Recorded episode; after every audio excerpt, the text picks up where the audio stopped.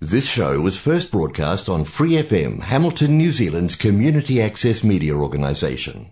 For more information on our lineup of shows and the role we play in the media, visit freefm.org.nz. 怀卡托华人之声，音质天成，悦动人生，伴我随行。怀卡托华人之声，音质天成，乐动人生，伴我随行。 You are listening to Waikato Chinese Voices. Follow our radio, share the world. 您正在收听的是 FM 八十九点零怀卡托华人之声广播电台节目，我们在新西兰为您播音。听众朋友们，大家晚上好，感谢您的如约守候。二零二二年四月十一号星期一晚上的七点钟，我们又迎来了新的一期怀卡托华人之声华语广播黄金时段的中文播音。我们今晚的节目将通过收音机立体声调频 FM 八十九点零和微信公众服务号博亚文创为您并机播出。今晚的节目将由我奥斯卡，还有我的搭档小峰、轩轩和小朱为您共同带来。首先和您见面的栏目是由《中新时报》特约播出的新闻晚班车。天涯不遥远，世界在耳边，声音通四海，资讯传万家。怀卡托华人之声新闻晚班车，聆听中国，感知世界。新西兰时间七点，现在我们进入由新西兰南北岛全国发行的《中新时报》带给大家的新闻晚班车。在接下来的十分钟里，小峰和奥斯卡与您一起回顾新西兰国内新闻。我们首先来看第一条消息：新西兰最新疫情动态发布，卫生部周一宣布，新西兰有七千五百九十二例新的新冠社区病例。有六百四十人因住院治疗，其中二十三人在重症监护室或高度依赖病房，住院人数比周日增加了六百零四人，ICU 中的人数增加了一人。卫生部还宣布了十一例与新冠相关的死亡事件，其中十人在过去三天内死亡，一人在十二天前死亡，死亡人数最近才向卫生部确认。卫生部解释说，延迟报告可能与人们的死因与新冠病毒有关，但不是因为新冠病毒而死。还有，他们可能是在死后被发现感染了。在死亡的十一人中，奥克兰地区和怀卡托各三人，坎特伯雷两人，霍克斯湾、塔拉纳基和惠灵顿各一人。其中两人六十多岁，三人七十多岁。三人九十多岁，六人是男性，五人是女性。对于家庭和朋友来说，这是一个非常悲伤的时刻。我们的心与他们同在。出于尊重，我们将不再发表评论。卫生部表示，公开报告的死亡人数达到五百人，死亡人数的七天滚动平均值为十四人。周一的病例是通过快速抗原检测和 PCR 检测发现的。病例位于以下地点：北地三百一十二例，奥克兰一千三百七十八例，维卡托六百六十七例，丰盛湾三百零九例，湖区一百五十例，霍克斯湾二百八十四例，中部地区三百五十例，旺格努伊一百三十八例，塔纳拉基二百四十八例，东海岸六十九例，怀拉拉帕八十九例。首都海岸五百四十九例，哈特谷三百三十二例，尼尔森马尔堡二百七十例，坎特伯雷一千二百八十六例，南坎特伯雷一百五十三例，南部地区九百三十七例，以及西海岸六十八例，还有三个病例的地点不明。卫生部表示，周一的病例中。有七千四百六十三例是通过 RAT 检测出来的，有一百二十九例是通过 PCR 检测出来的。在过去的二十四小时内，总共进行了九百九十九次 PCR 测试，同时报告了一万四千三百四十二次 RAT 结果。活跃的社区病例数为七万一千一百六十七例，他们在过去七天内被确认，但尚未归类为已经康复。社区病例的七天滚动平均值为一万零一百六十九例，低于周日的一万零五百四十三例。病例数的七天滚动平均值继续下降，今天的七天滚动平均值为一万零一百六十九。比上周一的一万三千二百一十八有所下降。卫生部表示，预计报告的社区病例数量每天都会继续波动，通常会在周末减少。检测数量和结果的报告较少。卫生部补充说，尽管社区病例总数呈下降趋势，但继续遵循公共卫生建议很重要，包括接种疫苗。边境还有三十九例新的新冠病例。昨天周日，新西兰宣布了六千七百一十八例社区病例。下面来关注新西兰疫情信息。越来越多的新西兰人似乎再次或多次感染了新冠病毒，尽管他们中的许多人接种了疫苗，并且相信感染了一次后产生的抗体可以在一定程度上保护自身，免于再次感染。山姆·迪普就是这样的一个人。他在首波新冠阿尔法变种爆发期间就第一次中招了。最近，他发现自己又感染上了奥密克戎变种。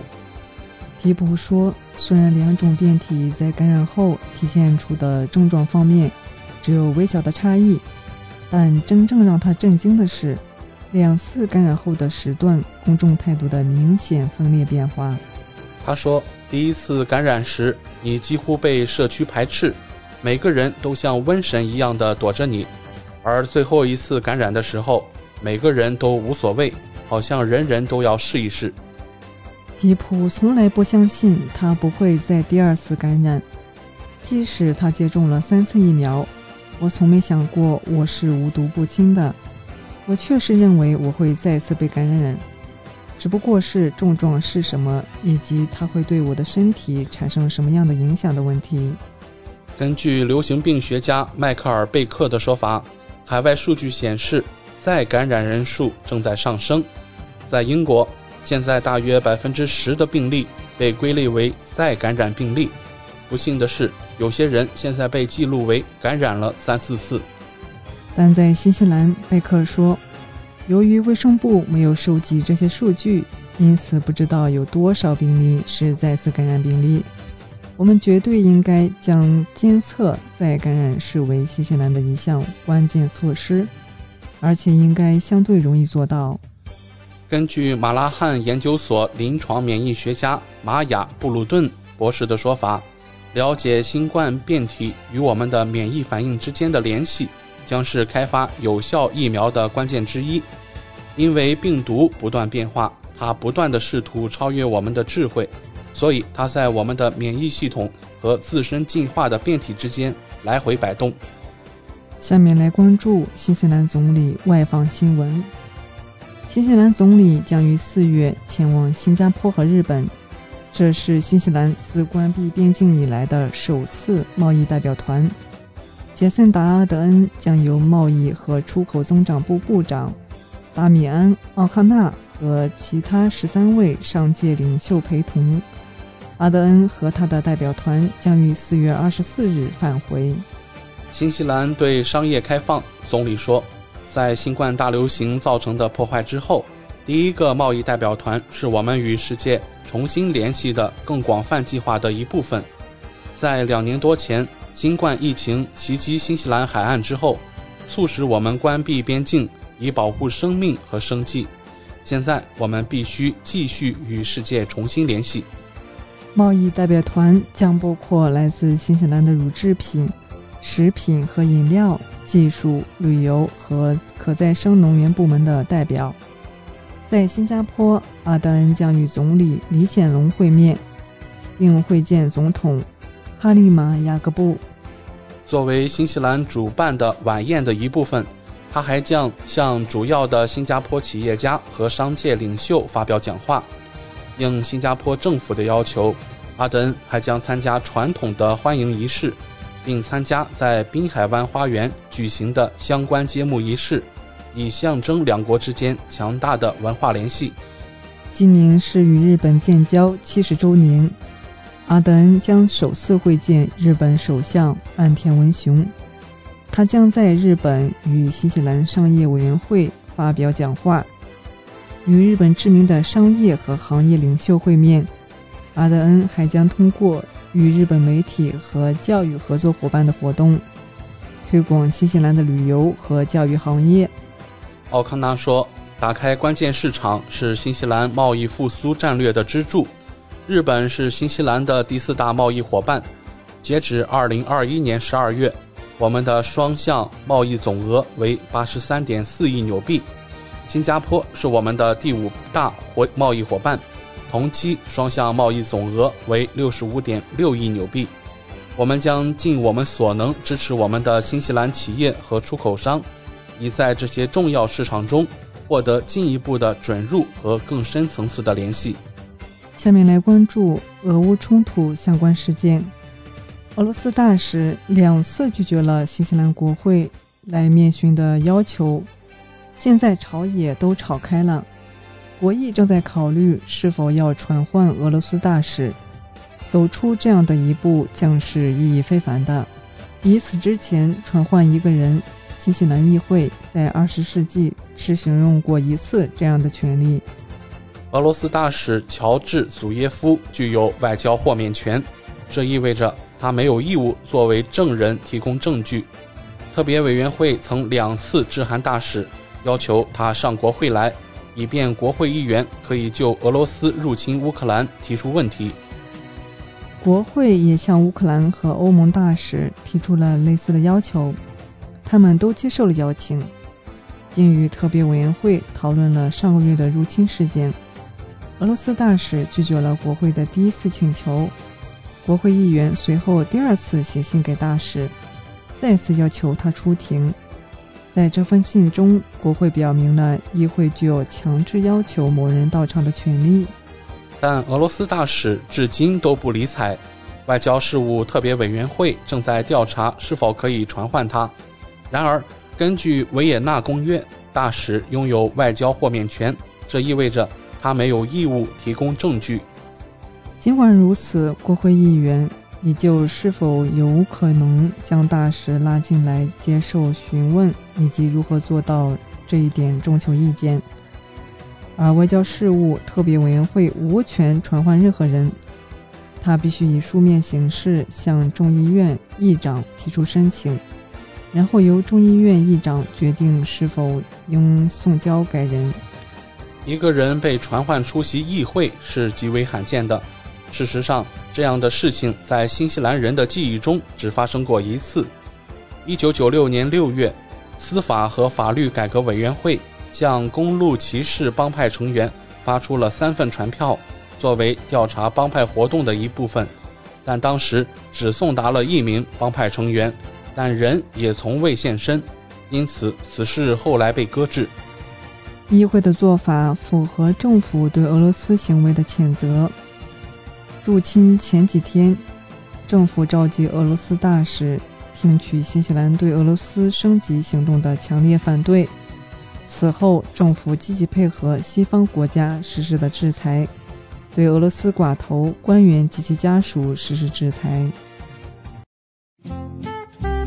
您正在收听的是怀卡托华人之声，调频立体声 FM 八十九点零。这里是新西兰中文广播电台节目。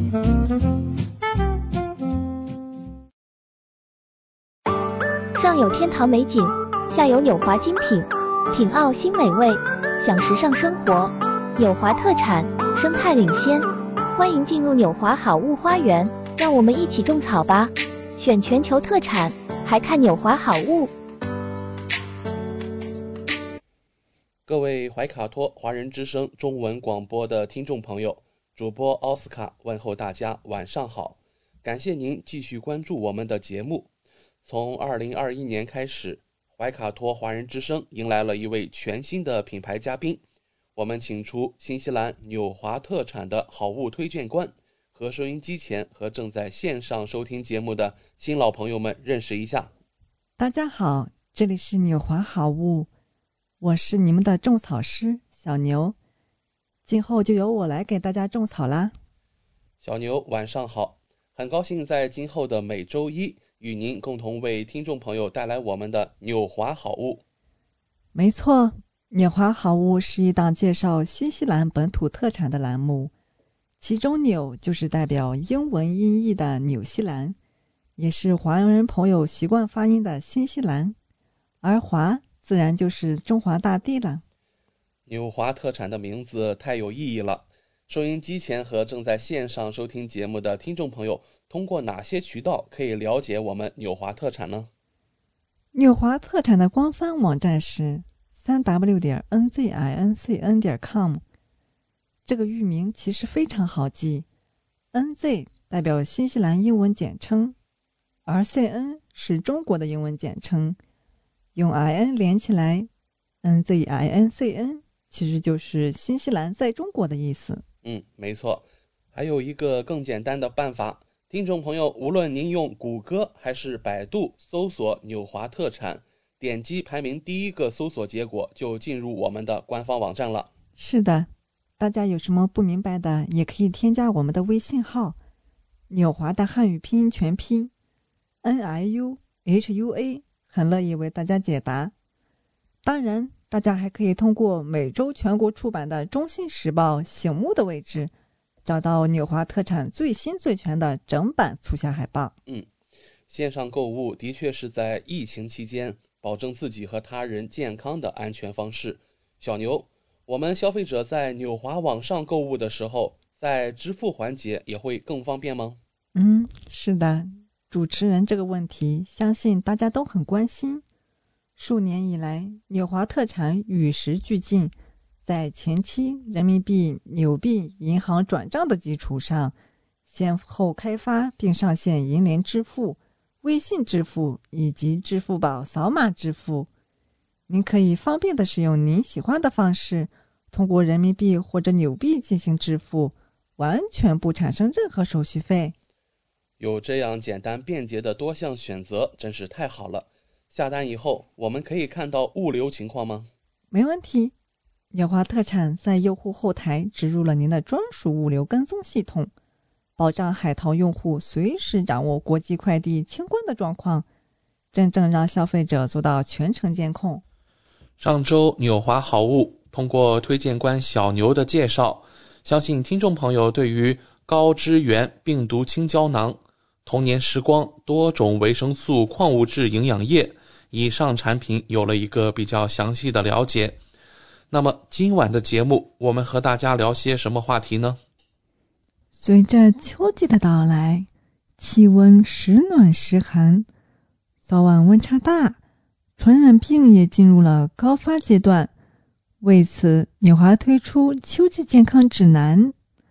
今天带领听众朋友们跟我们一起解锁防治。秋季病菌感染指南吧。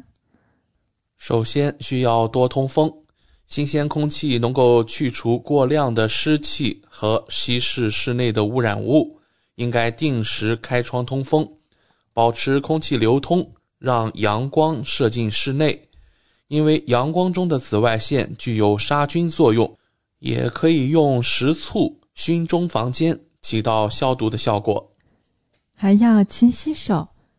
传染病患者的鼻涕、痰液、飞沫等呼吸道分泌物，以及排泄物等，含有大量的病原，有可能通过手接触分泌物和排泄物传染给健康人，因此特别强调注意手的卫生。再就是常喝水，春天气候干燥，空气中尘埃的含量高，人体的鼻黏膜容易受损。要多喝开水，让鼻黏膜保持湿润，能有效的抵御病毒的入侵，还有利于体内的毒素排泄，净化体内环境。再就是要补充营养，补充维生素 C。春天要适当增加水分和维生素的摄入，注意多补充些鱼、肉、蛋、奶等营养价值较高的食物，增强自身免疫功能。多吃富含维生素 C 的新鲜蔬菜水果，可中和体内的毒素，提高抗病能力，增强抵抗力。但是因为烹饪保存方式不妥或者饮食习惯等问题，造成日常维生素摄入不足。再就是要减少对呼吸道的刺激，不吸烟，不喝酒，少吃辛辣的食物，以减少对呼吸道的刺激。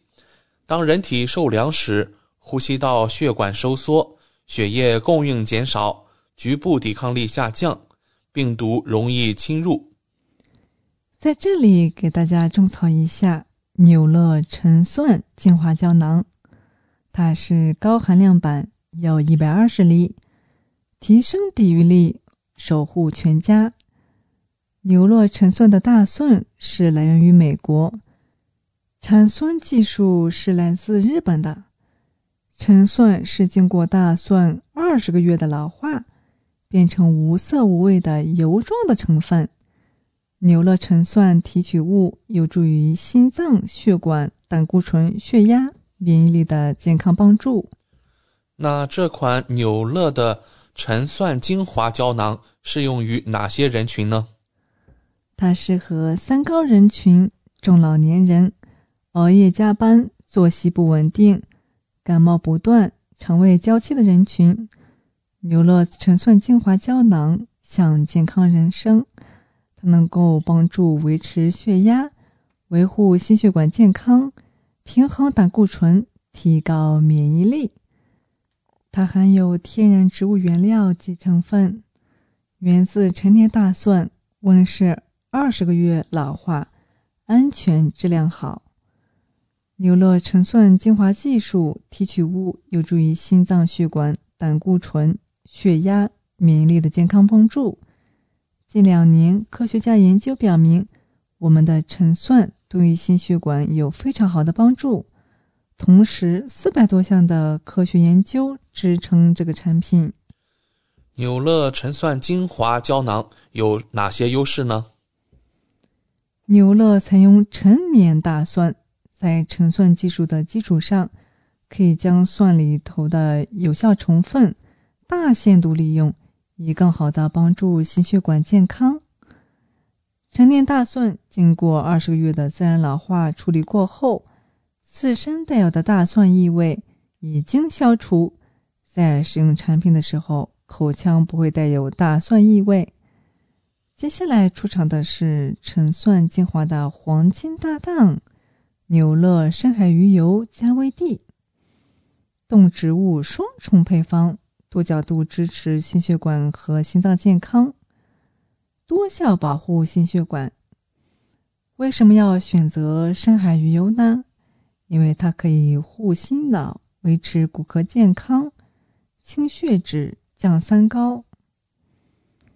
它的使用方法是每日一到三粒，随餐服用或遵医嘱用温水服送，适合工作繁忙。体力较差，欲增强体力者，它的功效是可以降血脂、降血压、抗血栓、强健骨骼、健脑促智、抗衰、改善视力。点滴精纯，品质上乘，天然原料，无污染，选自新西兰无污染海域的优质深海鲑鱼，非养殖鱼类提炼而成。不含防腐剂及人工色素，天然精纯高浓度。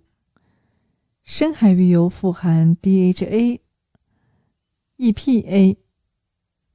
普通鱼体内含 EPA、DHA 数量极微，只有寒冷的地区深海里的鱼，如鲑鱼、三文鱼、沙丁鱼等体内的 EPA、DHA 含量极高。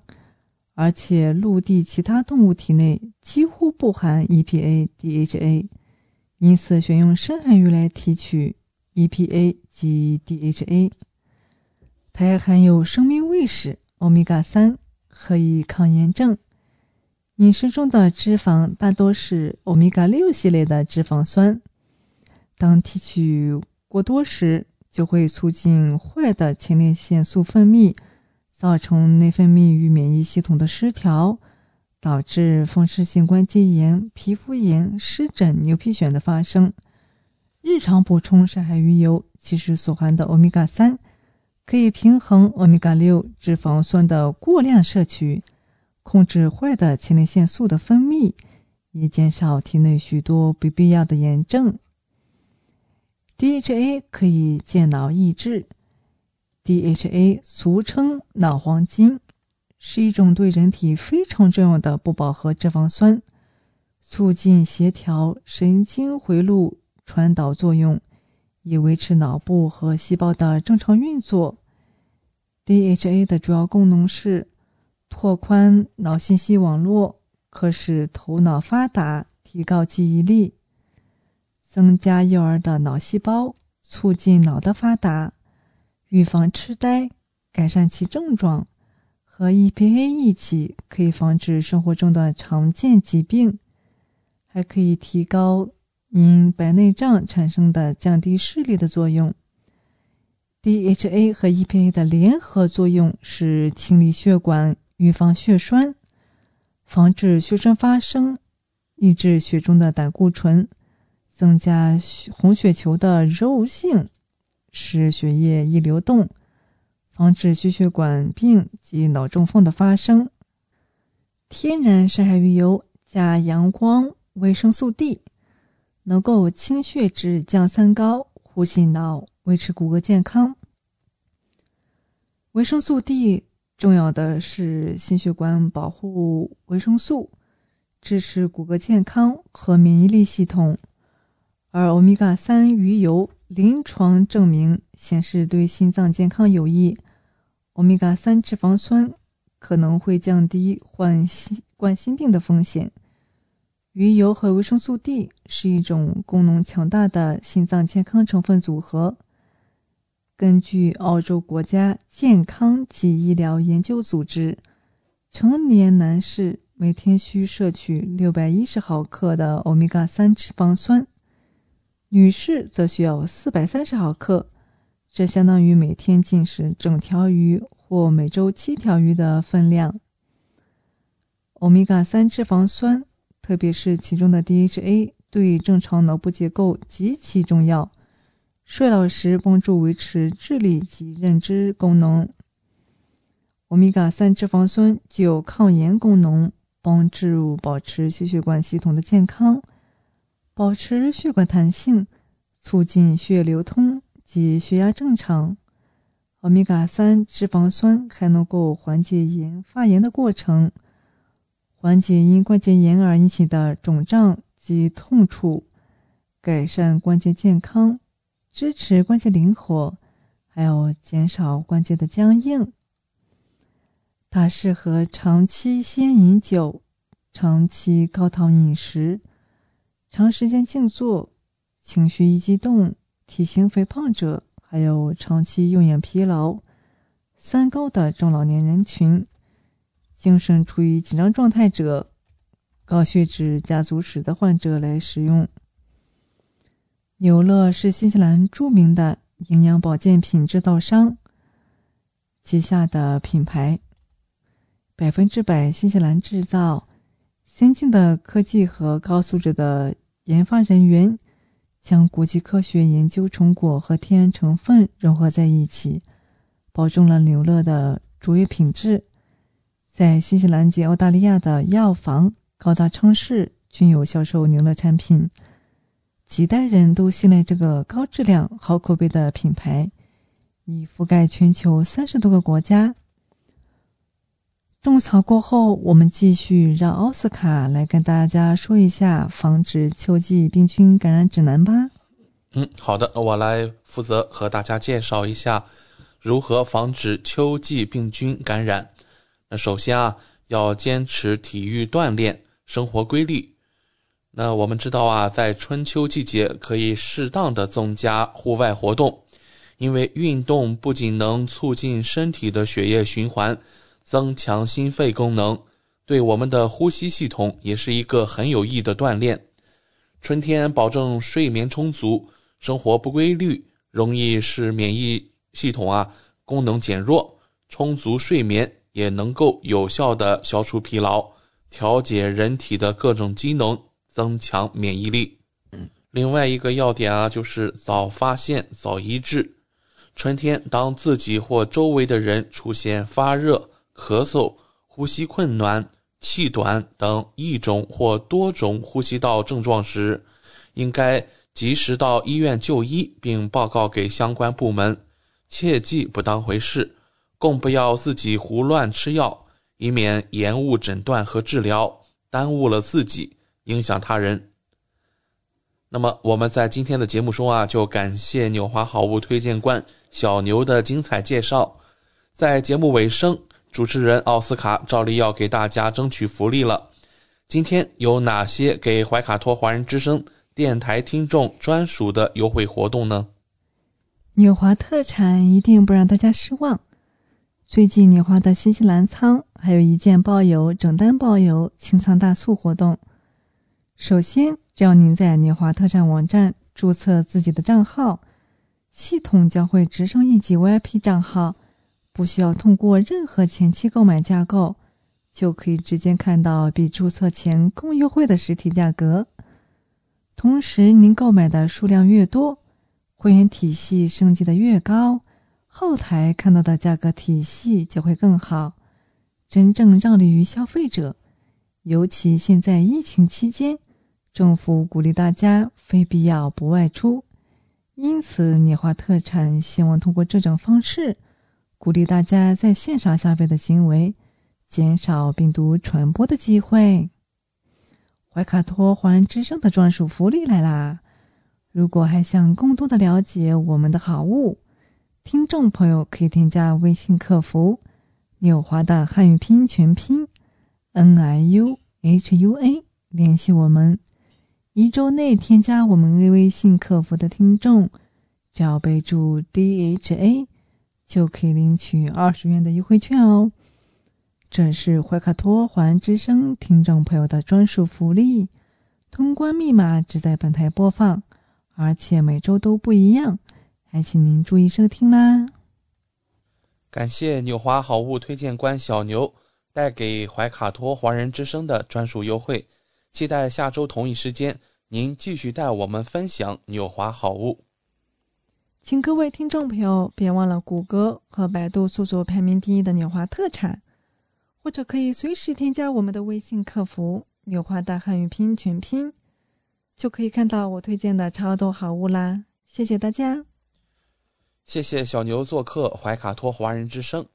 纽华特产立足澳新本地。为世界各地消费者与生产公司之间打造了流畅的沟通渠道，避免不必要的中间商，厂家直接供货，一手货源保证。纽华特产现已具备澳大利亚、新西兰、德国、香港、韩国、泰国、英国七地大型仓储仓库，与知名品牌商联手合作，涵盖千余种保健、强身、养生等特产品。丰富了海内外客户的选择，成为广大代购和电商首选平台之一。请大家每周一晚七点十分锁定怀卡托华人之声，我们和纽华好物推荐官小牛在这里不见不散。上有天堂美景，下有纽华精品，品澳新美味，享时尚生活。纽华特产，生态领先。欢迎进入纽华好物花园，让我们一起种草吧！选全球特产，还看纽华好物。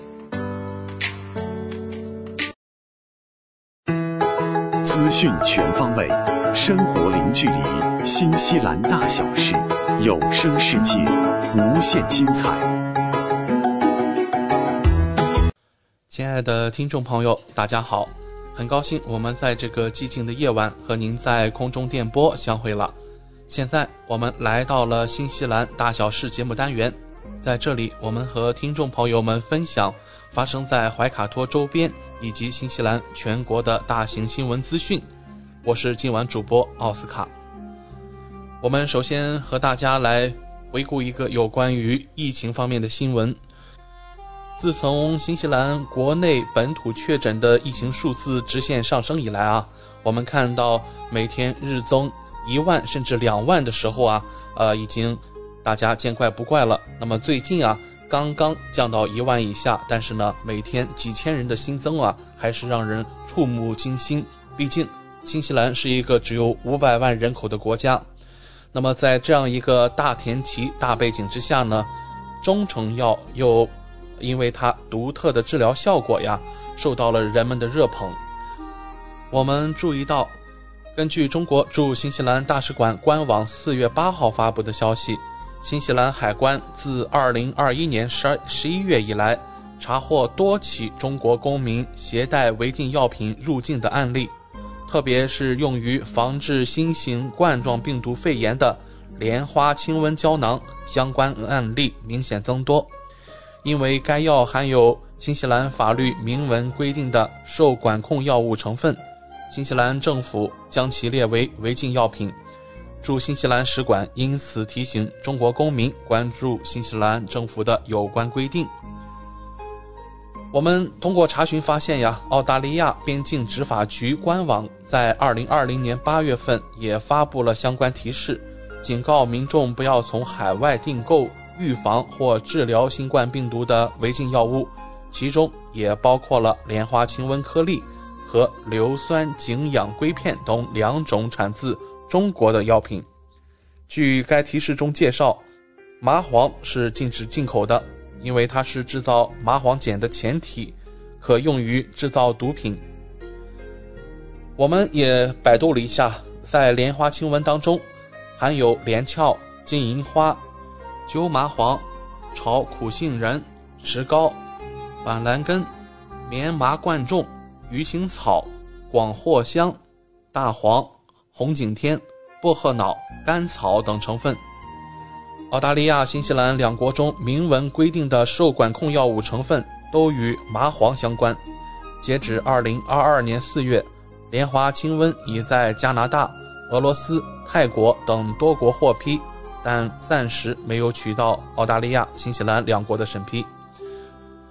中国工程院院士张伯礼在日前接受采访时表示说：“莲花清瘟在中国临床中使用了十几年，没有发现明确由麻黄带来的副作用。莲花清瘟胶囊是由十几味药组成的复方药物，灸麻黄只是其中一味药。”从中成药中提取极低含量的麻黄碱的可能性非常小。呃，与此同时啊，张伯礼院士还是表示，依照澳大利亚、新西兰等国的法律要求，中国公民只能遵守。中医药走向全球，我们要顺其自然，切莫强求。我们提醒收音机前的听众，如果近期您有亲友从国内回到新西兰，不妨提醒一句。谨慎携带莲花清瘟胶囊。我们再来关注一下国际局势。随着俄乌战争啊这种不断的发酵，那么各个国家的援助也在不断的加码。那么这其中也包括了新西兰。在今天下午四点钟，总理阿德恩还有我们的国防部长共同出席了内阁以后的新闻发布会，发布了更多的对乌克兰的援助。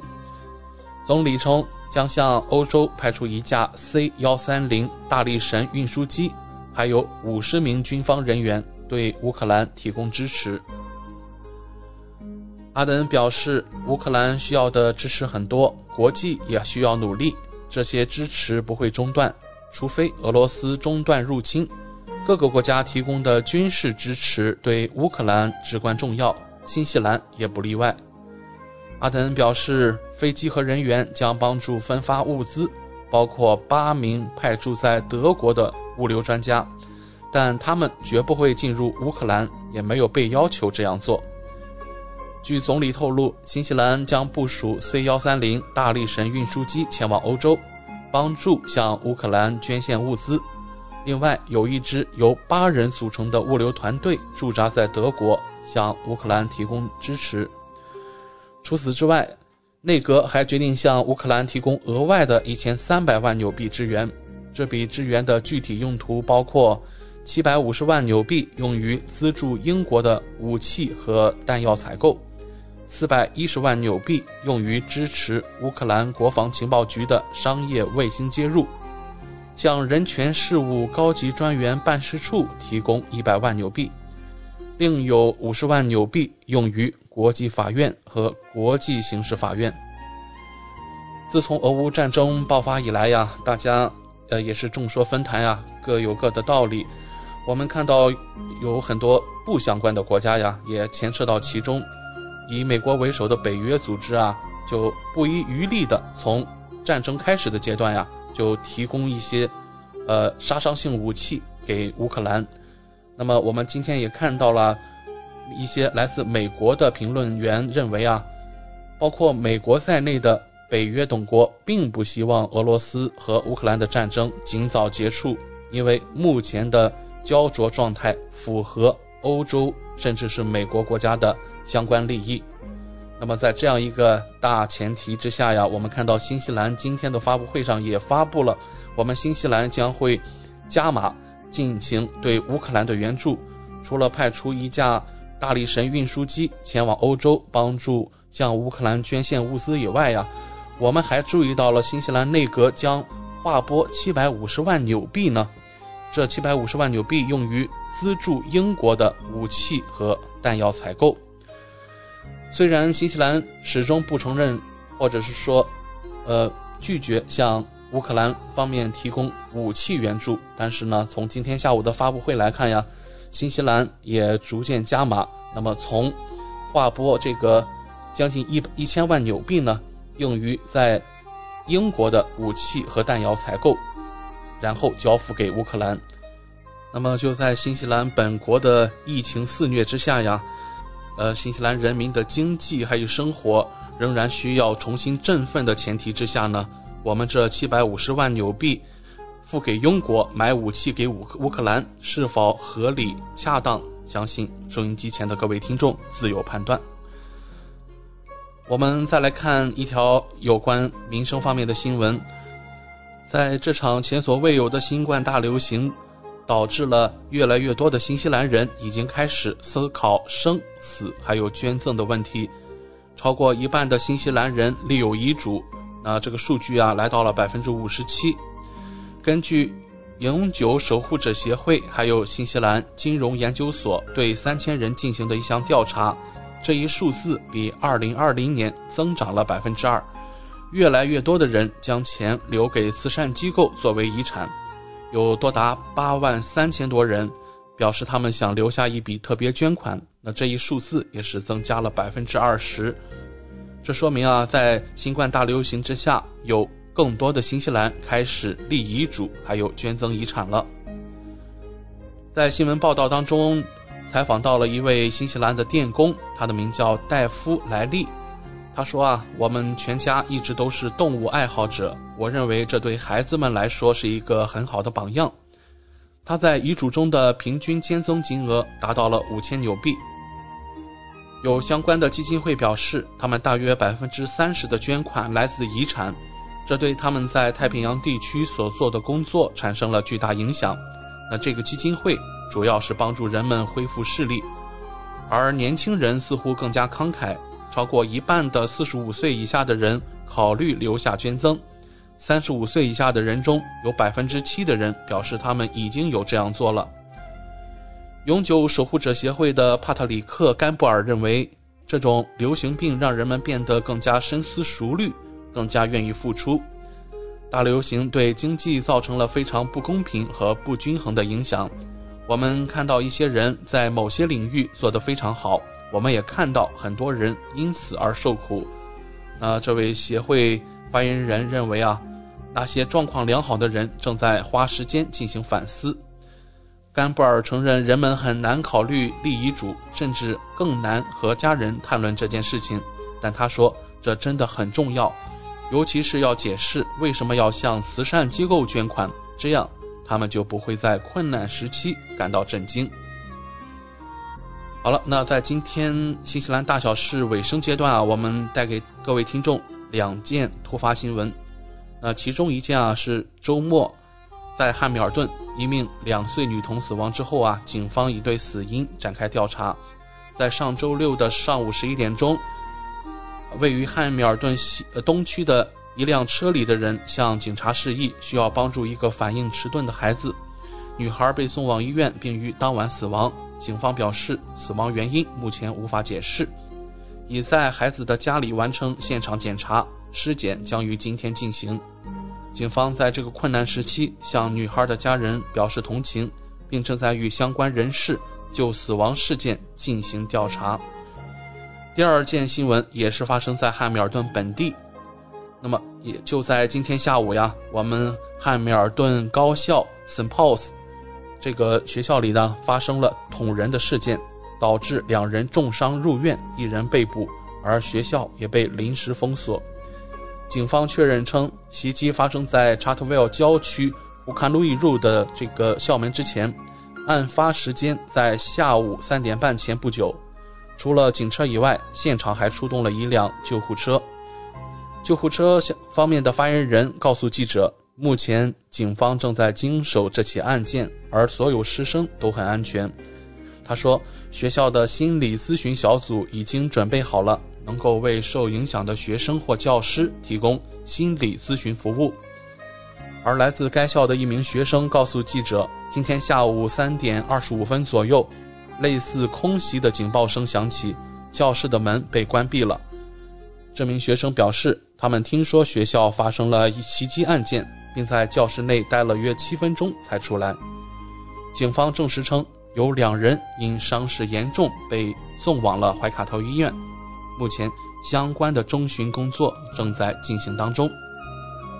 我们今天十几分钟的节目就要告一段落了，希望节目中分享了您和家人感兴趣的新闻内容。接下来会有更精彩的节目等待着您，请不要走开。我是今晚主播奥斯卡。知音、知心、知天下，同行同心。同精彩，怀卡托华人之声美文分享栏目《心情物语》，用耳朵倾听你我的快乐，用心灵关注世界的宽广。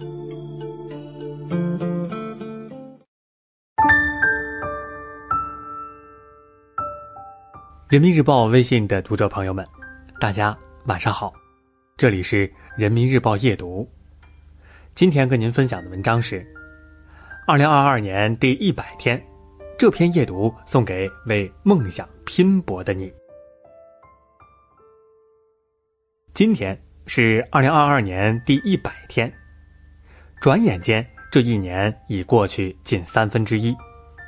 年初定下的目标完成的怎么样？如果进展缓慢，也不要气馁。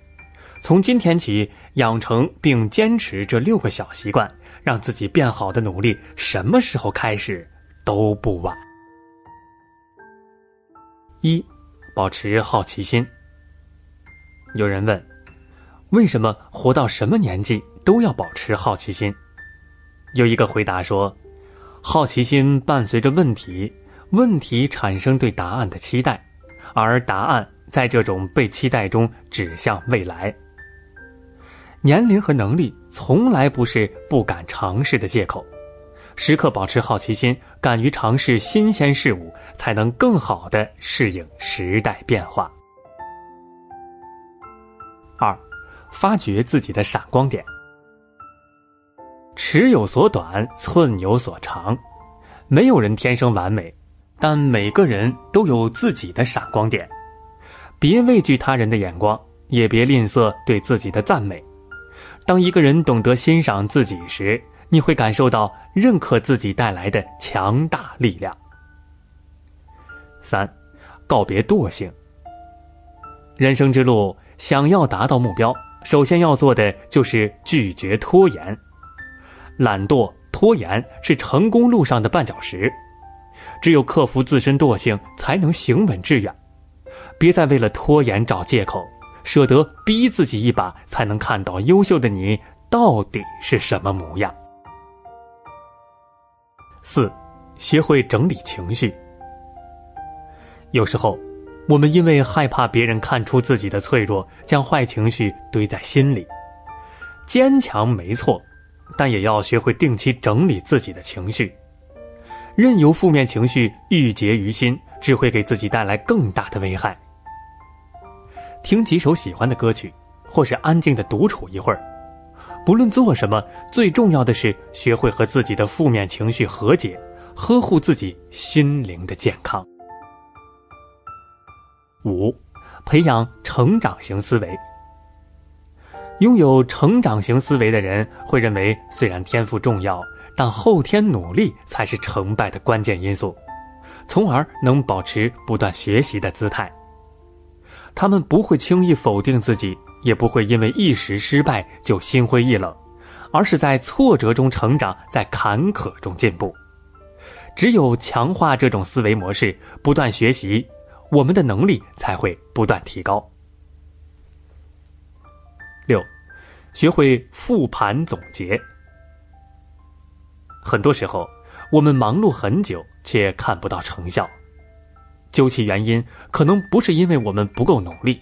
而是只懂拼命前行，却没有自我反思和总结。行有不得，反求诸己。不成功时，可以适时停下脚步，复盘总结一下。多一点反省，少一点埋怨；多一些反思，少一些指责。不断躬身自省，才能更好的了解自己，完善自己。好了，各位听众，以上就是今天夜读的全部内容了。感谢您的收听。想要收听更多夜读文章，请您下载人民日报客户端。祝您好梦，晚安。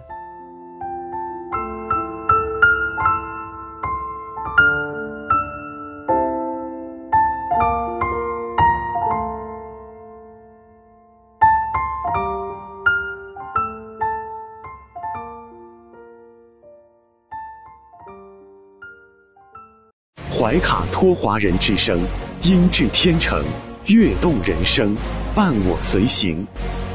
怀卡托华人之声，音质天成，乐动人生，伴我随行。You are listening to Waikato Chinese Voices. Follow our radio, share the world. 您正在收听的是 FM 八十九点零怀卡托华人之声广播电台节目。我们在新西兰为您播音。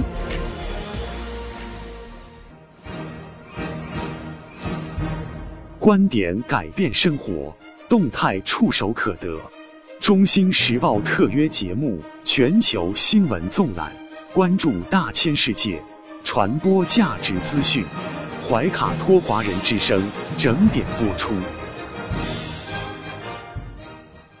家事、国事、天下事。事事关心，这里聚焦了社会的点点滴滴，最新最快的国内外政治经济动态，尽在每周一八点的全球新闻纵览。今晚直播间为您播报的主持人是小峰和奥斯卡。首先，我们来关注中国大陆新闻。李克强出席中国葡语国家经贸合作论坛部长级特别会议开幕式。孙春兰四月九日至十日在上海调研指导疫情防控工作，坚定信心，迎难而上，咬紧牙关，持续奋战。中共中央、国务院关于加快建设全国统一大市场的意见，十日发布。国务院安委会制定部署安全生产十五条措施，部署发动各方面力量，全力抓好安全防范工作。民政部门公布十个非法社会组织，包括中国质量认证监督委员会、中国产品质量安全监督中心等。北京城市副中心两百多重大项目全部复工。上海妇幼系统无缝接力，为新兴病胎儿开启人生新起点。湖北宜昌二十余万尾中华鲟放流长江。带来一组经济新闻：中国海油消息，环海南岛海上天然气生产集群日产能超两千万立方米，创历史新高。京东向上海提供超一千六百万件米面粮油，可保障用户近一个月日常公用。宁波市监局回应韩国三洋火鸡面保质期双标，将调查此事。受疫情影响，未来整车生产暂停，部分车型售价上调一万。带来一组疫情新闻：国家卫健委四月十日通报，九日三十一省市新增确诊病例一千三百五十一例，其中境外输入三十三例。本土病例一千三百一十八例，包括上海一千零六例，其中浦东新区五百一十三例，黄浦区一百零三例，闵行区八十六例，金山区四十五例，徐汇区四十三例，宝山区三十五例，杨浦区三十二例，长宁区二十九例，普陀区二十五例，静安区二十四例，嘉定区二十一例，奉贤区十三例，虹口区十二例。松江区十例，青浦区九例，崇明区六例，吉林二百四十二例，其中长春市一百七十五例，吉林市六十五例，白城市两例，浙江十六例，其中杭州市七例，嘉兴市五例，宁波市三例，丽水市一例，广东十例均在广州市，福建九例。其中，泉州市八例，宁德市一例，海南六例均在三亚市，山西五例均在太原市，江苏五例，其中南京市三例，徐州市一例，苏州市一例，北京三例，其中朝阳区两例，顺义区一例，河北三例，其中邯郸市两例，承德市一例，江西三例均在南昌市，山东三例。其中，济南市两例，济宁市一例；四川两例均在成都市，陕西两例均在西安市，辽宁一例在沈阳市，黑龙江一例在牡丹江市，湖北一例在恩施土家族苗族自治州。新增本土无症状感染者两万五千零三十七例，其中上海两万三千九百三十七例。吉林七百五十五例，河北八十四例。三十一省份累计报告接种新冠病毒疫苗三十二亿九千五百二十点八万剂次。上海最大方舱医院一万五千张隔离床位及配套功能区域顺利交付。上海已出院患者和解除医学观察人员一万一千多人。北京一病例抵京前六次核酸均阴性，同城者九天前确诊。天津市河北区一地调整为低风险。哈尔滨调整社会面管控措施，部分场所恢复经营。南京紧急启动建设四家方舱医院，助力抗疫。国家卫健委新冠肺炎疫情应对处置工作领导小组专家组组长梁万年表示：“躺平不是中国的选择，坚持动态清零是上海市抗疫最佳方案。”五一放假调休共五天，还能跨省出行吗？汕头大学病毒学家常荣山回应：“奥密克戎防控难度或高出德尔塔毒株十倍。”四月内实现全国二十九个省市全面社会面清零比较困难，加之南方疫情或进入高发期，因此要想五一小长假完全自由跨省出行，或许很难实现。北京市多举措服务老年人接种新冠病毒疫苗，移动疫苗接种车开进社区。上海警方辟谣业主殴打江苏医疗队队员。广州通报，正建设方舱医院，不排除疫情社区隐匿传播。四月十一日起，广州全市中小学校暂停线下教学。广州海珠区部分重点场所临时分级分类管控。十元食材包备受欢迎，广州供销多举措保供稳价。广州商超平台齐发力，肉菜米面油供应量足，价稳顺畅。山西暂停学生返校，高校、省属中职学校开展至少一轮核酸检测。海拔最高的物资来了，西藏向上海、吉林支援抗疫生活物资。哈尔滨调整社会面管控措施，部分场所恢复经营。四月十日起，所有赴成都旅客登机前均需持二十四小时内核酸阴性证明。河南商丘某村核酸检测现场，小男孩骑狗排队等待，网友表示太温馨了。法治方面，截至四月九日。十九届中央第九轮巡视的十五个巡视组完成巡视进驻工作。辽宁省辽阳市原副市长马立阳接受审查调查。警示片披露，广元市昭化区原副区长付建，一副眼镜价值七万元，上班时间到外地看球。昆明市公安局盘龙分局刑侦大队民警破获一起长达二十四年的命案，将王某及肖某抓获归案。广东海警连破五起偷渡案，抓获二百五十六人。河北保定一男一女偷光几条街上百井盖，已被抓获。军事方面，二十一式军装强演。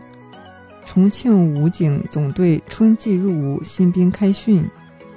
文体新闻：国家卫健委消息，到二零三零年，每千名儿童有望拥有儿科执业助理医生达到一点一二名，床位增至三点一七张。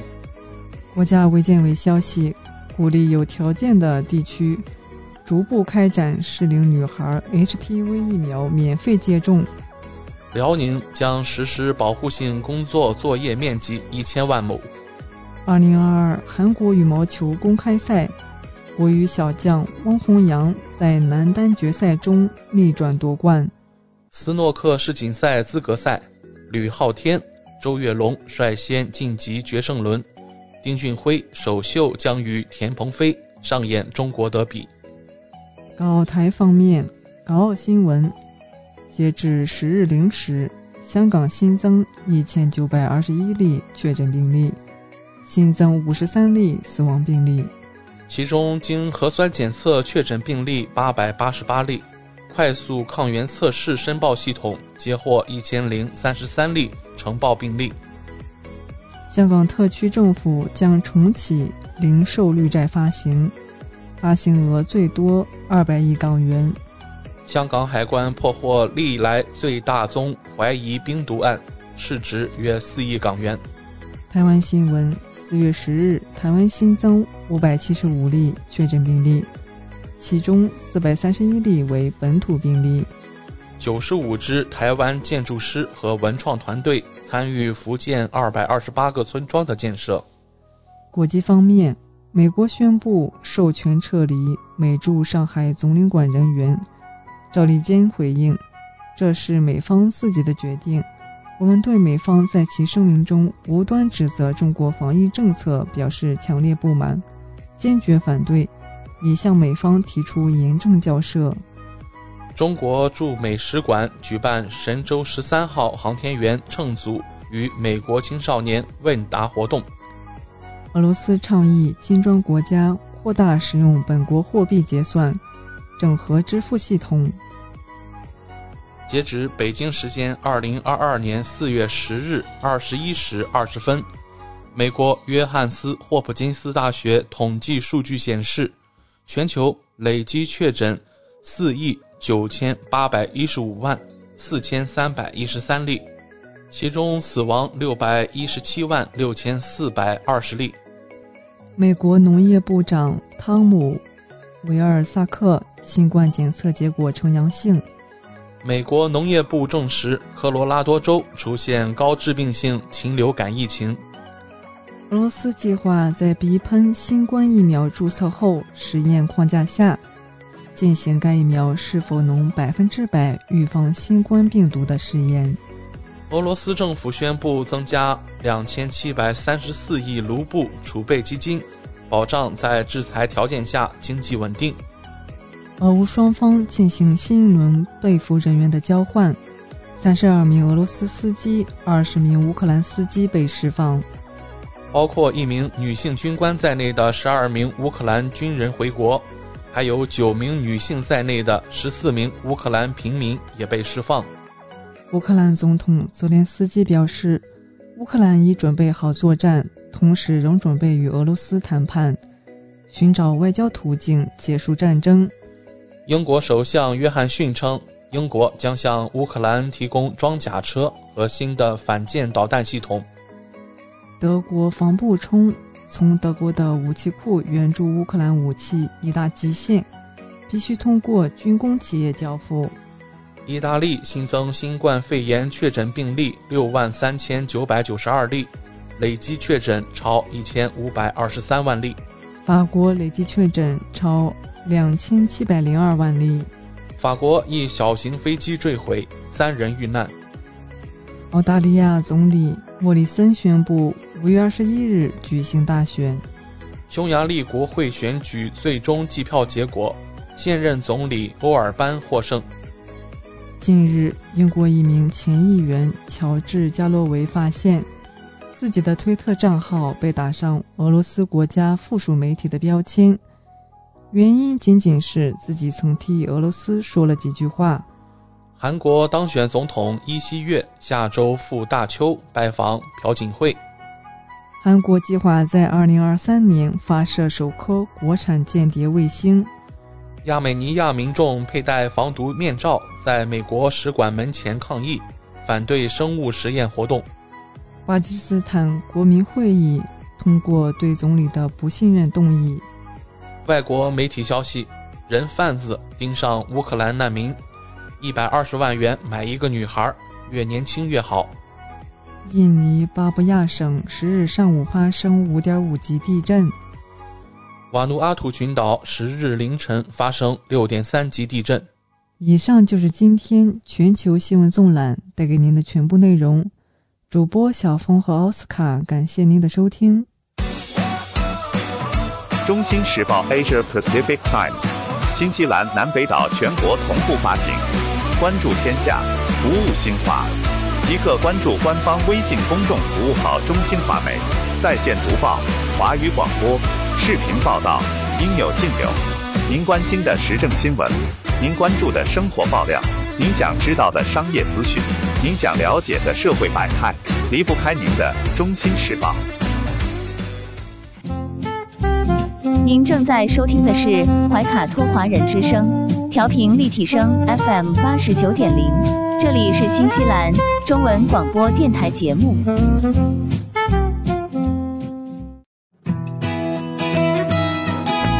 分享读书的快乐，重温经典的感动。怀卡托华人之声今天读书，甄选全球文坛精品，和您一起读好书，好读书。共品文化大餐。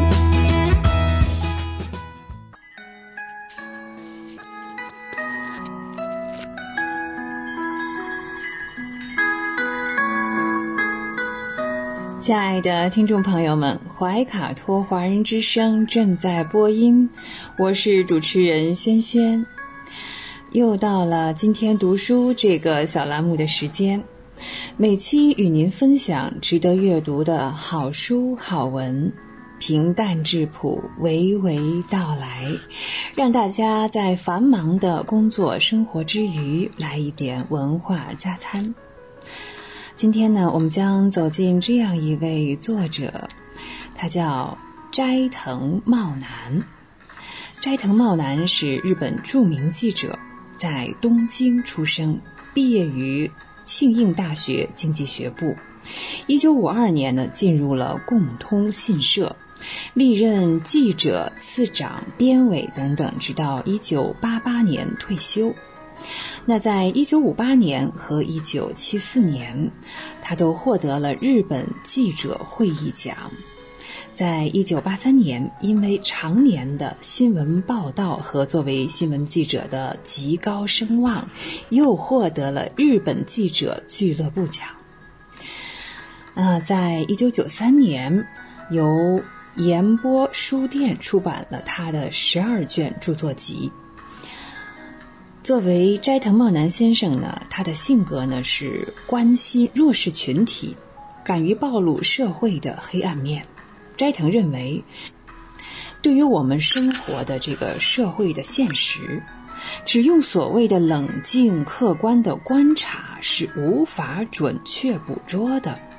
作为记者，必须越境进入弱者的境况中。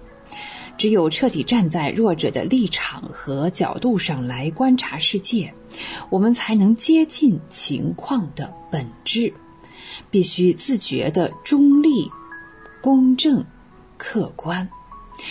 有人啊，曾经用“生涯记者”来形容斋藤茂男，认为呢他是全日本最符合新闻记者形象的人。那斋藤茂男先生呢，在一九九九年，呃，不幸去世了。尽管如此，他依旧是业界的榜样，至今呢，仍然受到许多年轻记者的仰慕和怀念。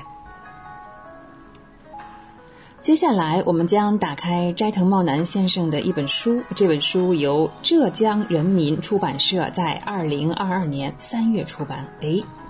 又是今年的新书，对啊，最近我们介绍的呢都是比较新新出刊的书籍。作者呢是斋藤茂男，由高露露翻译。书中啊有这样一段话：我不知道今年是昭和多少年了，也叫不出自己的名字，不知道自己的年龄，我也认不出儿子和老婆的脸。据说啊，像这样的痴呆老人在日本全国已经达到了五十万之多。在加速迈入老龄化的社会当下，啊，日本呢，一方面是享有长寿之国的美誉，另一方面啊，却是这里的老人呢，虚弱的延续着，应该说是还是残酷的余生，嗯。这种实际情况下呢，其实，在很多人的心里开始悄悄的投下沉重的阴影。一个人孤独的生活啊，在梦幻之中迷茫着老去，是何其的悲凉！哎，那讲到这里呢，可能听众朋友们会猜到，哦，这是有关这个老年生活的一本书啊，呃，是关于老年化啊，叫做《燃烧未尽的晚景》。对，这是我们今天打开这本书的名字，《燃烧未尽的晚景》，斋藤茂男。啊，眼看着自己最美好的时光啊已经逝去，然后呢，嗯，这些不太美好的时光呢也在一分一秒的流逝。作为儿女啊，作为妻子，那日本的女性们啊，她们背负着，其实更多啊，嗯，背负着衰老的至亲啊，又将如何度过自己的人生呢？在这本书当中啊，作者记录了三位妻子的家庭生活。呃，因为要照顾家里的痴呆老人，啊，这就让生活呢显得更加的艰辛。无论作者用多少的笔墨来写，都感觉是无法完全的描绘整个家庭经历的辛酸。斋藤茂男是一户一户的实地走访，了解了很多家庭内部的沉重现状。他自然地联想到，也许在全国各地的角角落落，还有更多的这样的妻子啊、太太被裹挟在这种无法用语言来诉说的生活里。但是实际数量是有多少人呢？可能是多的亲人超出想象的。嗯，在这里他们还请教了这个他们的顾问啊啊，但顾问是不止一人了。这里顾问呢是作为一个代称，来倾听全国各地的妻子们发出的无声的控诉，一边要照顾着老人，一边呢是面对着自己的衰老。是啊，他们自己也是老年人啦。嗯。曾经是女儿，曾经是太太啊，曾经是妈妈或者是祖母，那他们又该何去何从？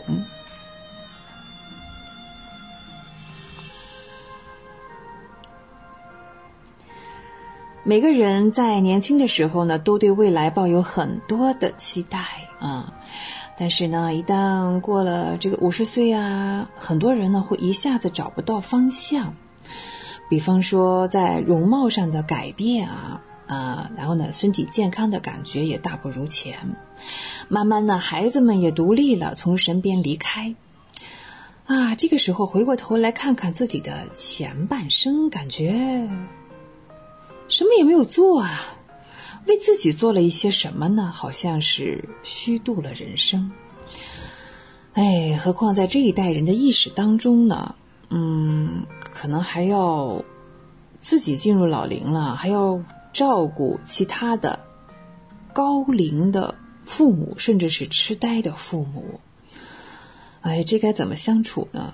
啊，其实无论社会是如何变迁，人们的意识啊总是难以改变，或者说呢，嗯，社会的变化之后几步哈，它能改变的那个部分也是极其有限的。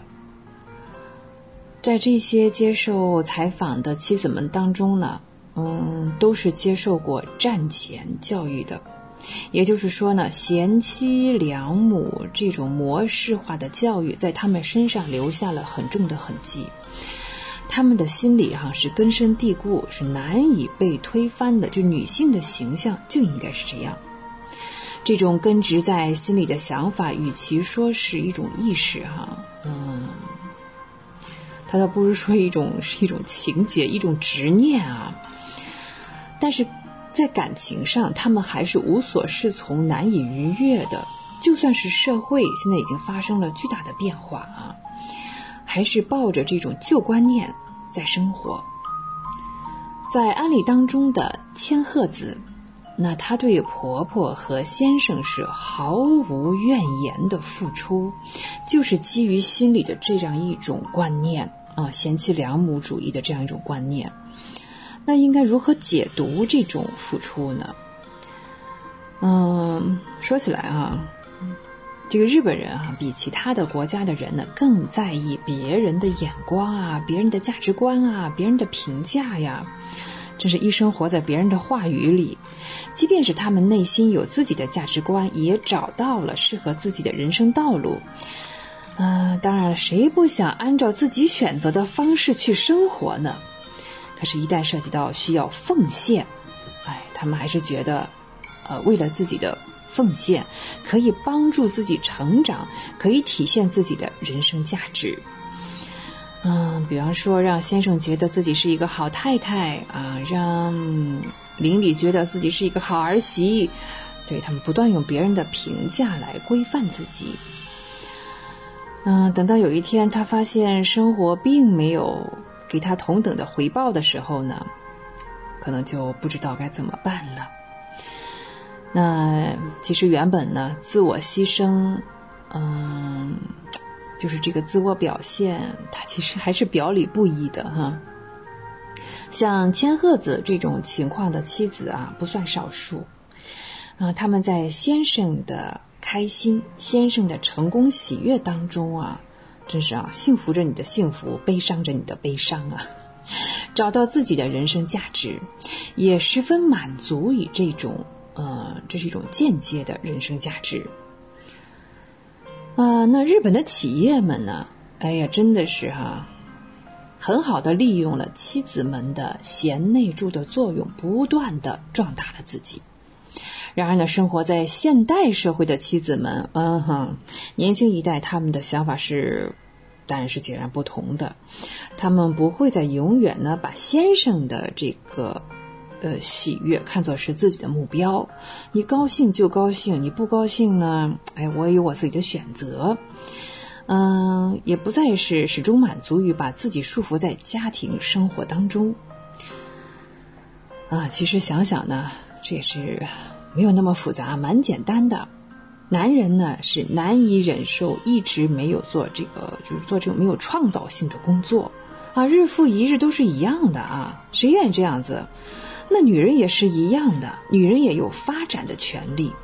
他们希望自己不断成长、不断进步，生活上也有一些改变。如果仅仅把他们局限在家庭生活中啊，强行剥夺他们的机会，这无疑是践踏了他们作为人的权利。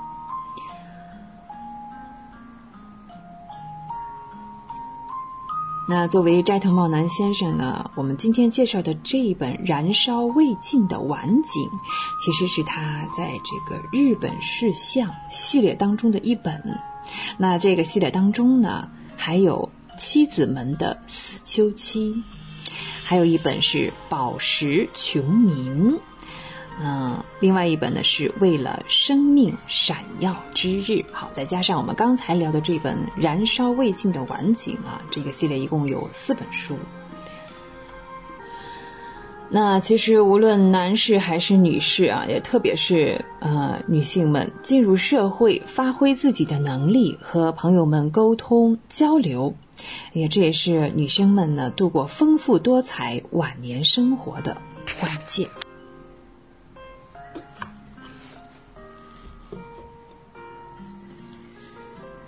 有温度，会思考，爱生活。以上就是本期的今天读书，我是轩轩，我们天天读书，下期节目我们再会，再见。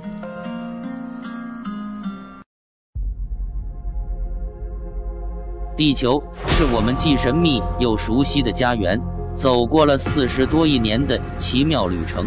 怀卡托华人之声《地球传奇》，了解我们对地球的探索。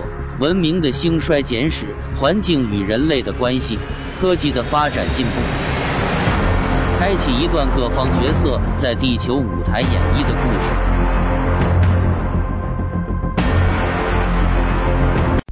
亲爱的听众朋友，大家好！新西兰周一的晚上，感谢您继续守候怀卡托华人之声，我是主持人小朱。本期节目，我们将要和听众朋友们一起来分享以下几个主要纪念日，它们分别是四月十一日今天的世界帕金森病日，四月十二日明天的载人空间国际飞行日，四月十六日本周六的世界噪音日，以及周末的两个节日，四月十七日同一天的世界血友病日和复活节。接下来，怀卡托华人之声的主播小朱就和您分享这一周精彩纷呈的节日——世界帕金森病日。二零二二年四月十一日是第二十六个世界帕金森病日。说到帕金森病，听众朋友们或许并不陌生。帕金森病是一种常见的。神经功能障碍疾病主要呢影响的是中老年人，多数是在六十岁以后发病。它的主要症状表现为静止时手、头或嘴不自主的颤抖、肌肉僵直、运动迟缓以及姿势平衡障碍等，导致生活不能自理。研究发现啊，帕金森病的病变区域在人脑的中脑部位。该处呢有一群神经细胞，叫黑质神经元，它们通过合成一种多巴胺的神经递质，对大脑的运动功能进行调控。当这些黑质神经元变性、死亡达百分之八十以上时，呃，就会出现帕金森病的症状。迄今为止，帕金森病的病因仍不能完全清楚。一般认为，主要是与年龄老化、遗传和环境等综合因素有关。而对帕金森病呢，目前也尚无根治方法。它属于慢性进展性疾病，如不及时治疗，患者的生存期明显缩短。晚期呢，因长期卧床，易出现肺炎、尿路感染等并发症。约有四分之一的。帕金森病人呢，因为过分担心疾病而伴有抑郁症状。颤抖呢是帕金森病最常见的病症，患者单边或双边的手臂会不由自主地抖动。此外，双腿、双脚或者是下巴也会有抖动的现象。稍微动一动正在颤抖的部位，可使抖动得到缓解。通常睡眠时不会出现抖动的现象。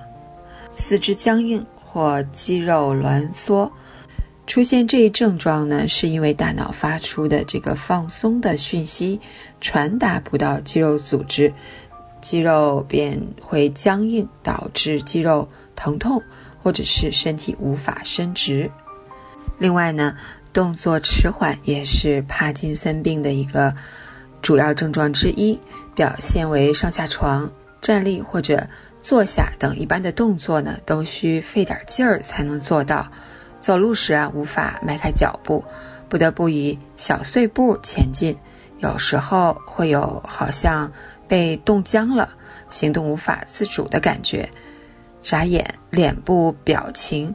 走路时双臂摇摆及其他不自觉的行为都会比正常人来得缓慢。那么，我们该如何预防帕金森病呢？预防老人痴呆和帕金森病，从年轻的时候啊就可以开始。老年人呢，也可通过既能动手又能动脑的活动进行预防。运动方面啊，老年人可多做做。例如打太极拳、气功、弹钢琴、散步、打麻将等慢运动，每日呢一到两次，适可而止。此外，听听音乐、背背单词和唐诗宋词，也能让老人多动动脑筋。切记长期在家窝着看电视、看手机。饮食啊也很重要，吃东西呢要以清淡为主，搭配绿色饮食。女性呢，要多摄入豆制品，如豆浆、豆奶等，少吃高脂肪的食物。另外啊，生活一定要有规律，正常作息，一定要保证充足合理的睡眠。此外，还要适当进行一些中药针灸预防。载人空间国际飞行日，今年四月十二日是第十一个载人空间国际飞行日。六十年前的这一天，前苏联宇航员尤里·加加林开启了人类首次太空飞行，为人类太空探索开辟了道路。十一年前的这一天，联合国大会确定每年将此日定为纪念日，以庆祝人类空间时代的开始，并重申空间科学和技术在实现。可持续发展目标，增进各国和人民福祉，确保实现其为和平目的维护外层空间的愿望方面所做的重要贡献。中国载人航天事业是在改革开放伟大历史进程中决策实施和不断推进的。一九八六年，发展载人航天事业被明确纳入。八六三计划。二十世纪九十年代，党中央做出了实施载人航天工程的重大决策。自一九九二年载人航天工程实施以来，中国的载人航天事业不断取得历史性的突破。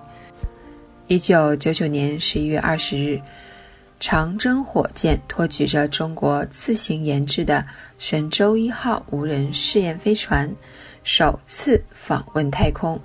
神舟一号试验飞船的成功发射与回收，标志着中国载人航天技术获得了重大突破。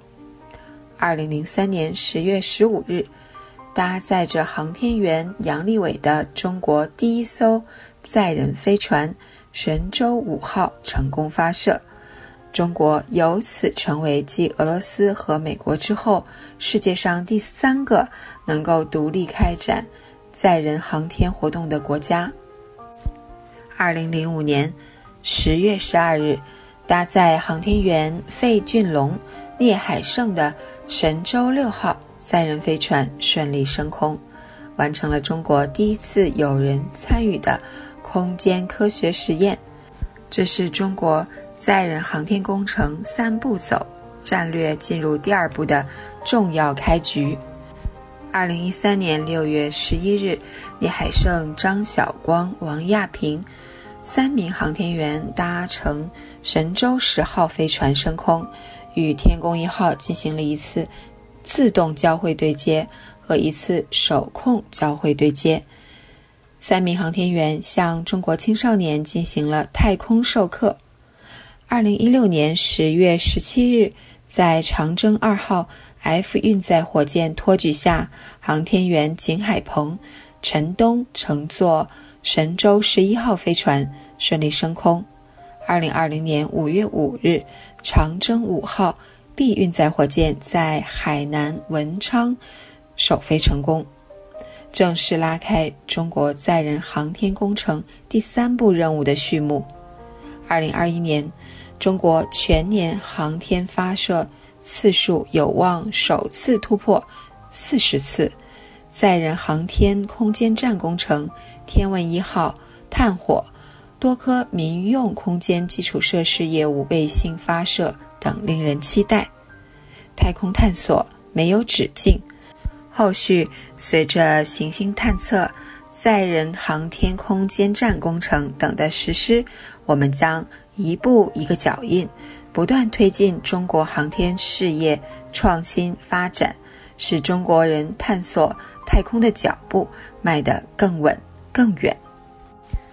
世界噪音日，每年的四月会有一个特殊的节日——世界噪音日，也被称为国际噪声关注日。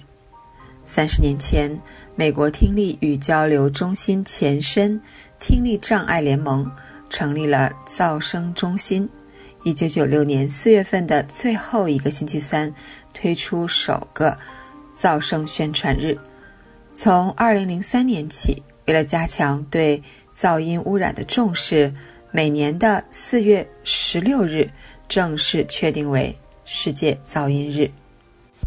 噪音可谓是看不见的杀手，六十分贝至七十分贝左右就会影响人类。正常的睡眠和休息，七十分贝至一百分贝的声音会让人心烦意乱、精神不集中，甚至是影响工作效率，发生事故。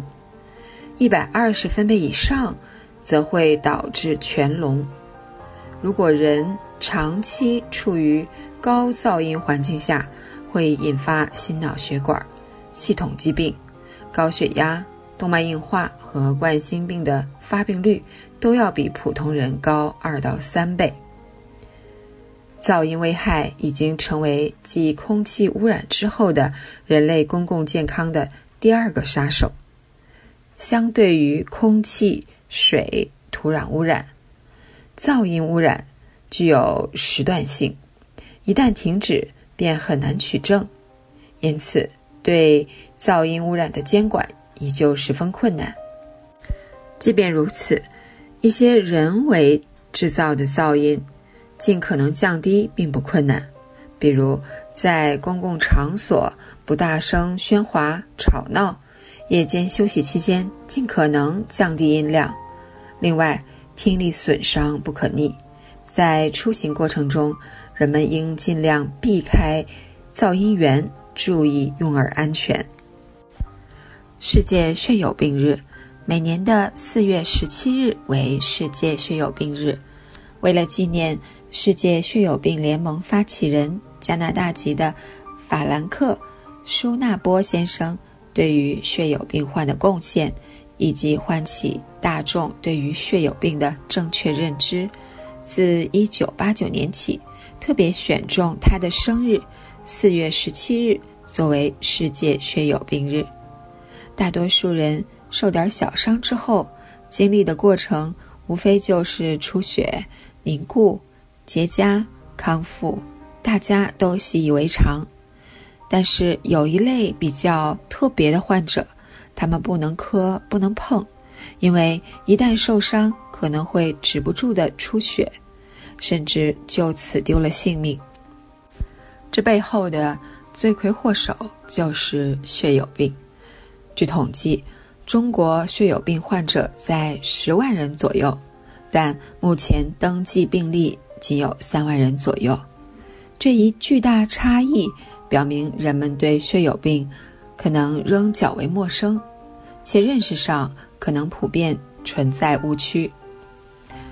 人的血液中包含有十余种凝血因子，发生出血时会产生一系列复杂的连锁反应，就像多米诺骨牌一样，最终实现凝血功能。而血友病患者少了一种凝血因子，凝血反应的多米诺骨牌就断了，凝血功能受阻，所以很难止住出血。血友病是一种 X 染色体连锁隐性遗传性疾病，大约有三分之二的患者有明显的家族史，其遗传特点一般为女性携带，男性发病，女性患者罕见。血友病患者以出血为主要表现，特点为关节或肌肉软组织出血。常在一岁左右学步时出现，导致相应部位的疼痛肿胀。若未能及时治疗，则会反复出血，从而导致相应关节损伤、畸形、甲流形成等后遗症。致命性出血如脑出血相对少见，但是致死率高。所以，一旦发现有上述症状，应警惕血友病的可能。特别是家中已知有血友病遗传基因的男孩家长，更应该警惕血友病的可能性。如果发现异常，请尽快到医院就诊，并进行相关检查，予以确诊。复活节，二零二二年复活节是二零二二年四月十七号星期日。复活节通常是。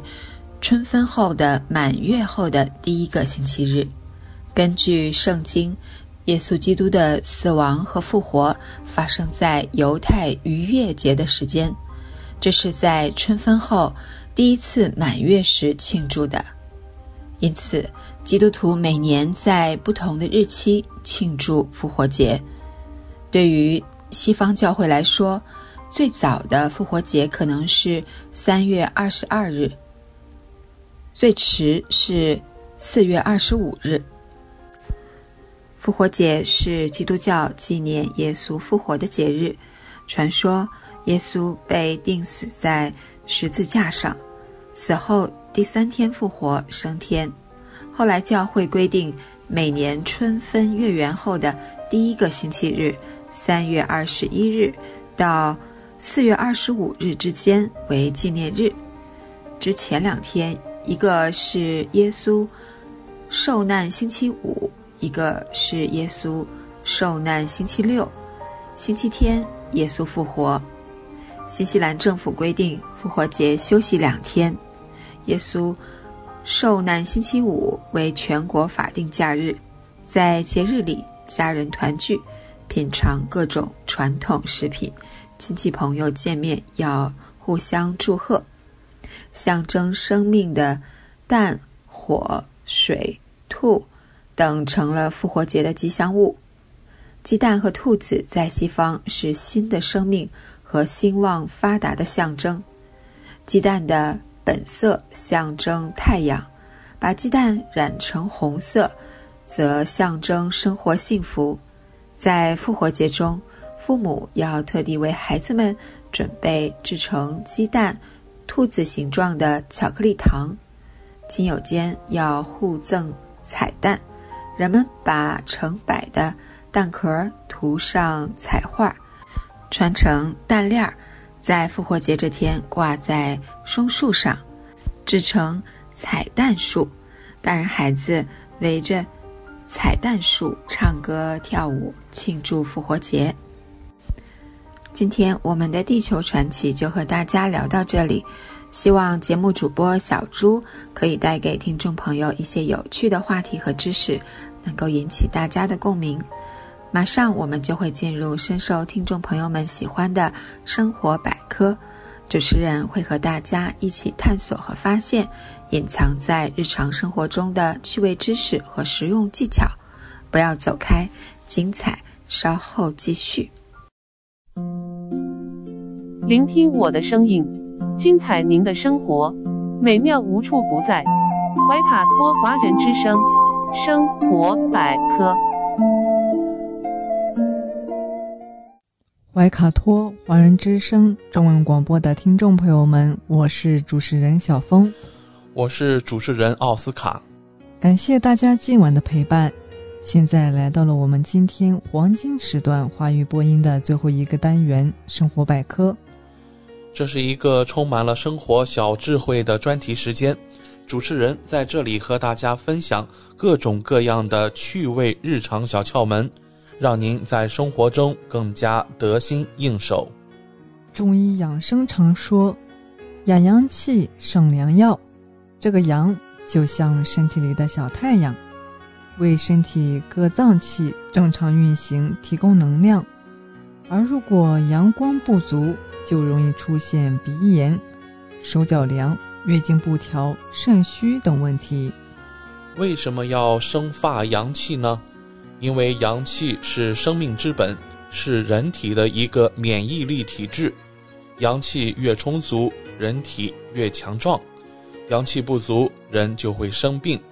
所以，阳气生发起来，人就有很好的身体保护能力。专家表示。阳气决定生长。当人体有不适的时候，体内就好比是阴冷潮湿的天气。但太阳一出来，这种环境就不利于疾病的发生和发展了。一般来说，随着年龄的增长，人的阳气会逐渐亏耗。还有一些不良生活习惯，比如过食生冷、经常晚睡、出汗过多。也都会耗损阳气，阳气虚会导致人体生理活动减弱和衰退，抵抗力下降，外邪就会趁机侵入人体，就容易患上各种疾病。今晚生活百科，我们就和各位听众聊一聊生发阳气需要坚持的七个一。第一个一是晒一次太阳，可以通过晒晒后背来补充阳气。后背的督脉就好比是人体的发电厂，太阳晒在后背的督脉上，就能给你的发电厂补充点能量。在阳光晴好的日子，每过两个小时，走到阳光照到的窗前，转过身来，背对着窗子站上十分钟。嗯，那第二项就是拍一拍背，中医认为。对背部进行全面拍打按摩，可以获得阳气。拍打手法是手指并拢，掌心部位中空，沿着脊椎向下拍打到腰底部位，反复五遍，然后双手搓热，温捂腰部，每天一次。吃一点韭菜，韭菜不仅是有益蔬菜，还是趋利避害的良药。李时珍曾赞韭菜乃菜中最有益者。有正因认为，韭菜性温甘、辛温，具有温肾助阳、益肝健脾、行气止痛、止汗固涩等功效。韭菜能够温补阳气，驱散阴寒。嗯，那第四项，喝一杯花茶，选茶大有讲究。此时宜喝花茶。玫瑰花、茉莉花等花茶都有疏肝理气的功效。取玫瑰花一克，茉莉花一克，红茶三克，冰糖适量。上述用料一同放入茶碗，加入沸水，加盖三到五分钟即成。第五个是泡一次热水脚，泡脚既可以保暖，又可以促进全身的气血循环，通过刺激足部。数十个穴位，达到调整人体阴阳气血的作用。晚上九点泡脚最护肾。之所以选择这个时间补肾，是因为此时是肾精气血比较衰弱的时辰。在此时泡脚，身体热量增加后，体内血管会扩张，有利于活血，从而促进体内的血液循环。第六项，按一个穴位。关元穴就像人身体的一个阀门，将人体元气关在体内，让它不泄露，是男子藏精、女子蓄血之处。经常按摩关元穴，能起到补益元气、强身固精、祛寒回阳的效果。各位听众，如何找到这个穴位的位置呢？将手放在脐下，四红指处即是关元穴。每天早晚将双手重叠，以关元穴为中心，按揉五十下左右，然后用双手食指指腹重叠在一起。点按穴位二十下左右，以局部有酸胀感为宜。最后一个就是吃一些调味品。中医上认为，葱、姜、蒜、椒，厨房调味品，除了能提升味道外，还有相应的药性作用。在平时我们做菜时，只要善于使用，调整得当，这些调味品就能变为治病救人的神药。因为葱姜蒜椒厨房调味品具有消毒杀菌、镇痛健胃、降血压等神奇治疗效。主播和大家分享吃哪些辛味的调味品可以保护阳气。首先啊，呃，我们来聊一聊葱。中医认为，葱有杀菌、通乳、利尿、发汗和安眠等药效。葱里面含的苹果酸。磷酸糖等可兴奋神经系统，刺激血液循环，促使发汗，在一定程度上驱除体内的寒气。还有就是大蒜，中医认为，大蒜色白入肺，性味辛温，善除肺经之风邪，有很强的杀菌作用，同时帮助降低血脂。我们再来看看生姜。中医理论，姜是助阳之品，姜含挥发性的姜油酮和姜油粉，有活血、祛寒、除湿、发汗之功，特别是具有利胆、健胃止呕、辟腥臭、消水肿的作用，与蜂蜜合用，有益于治疗肝病。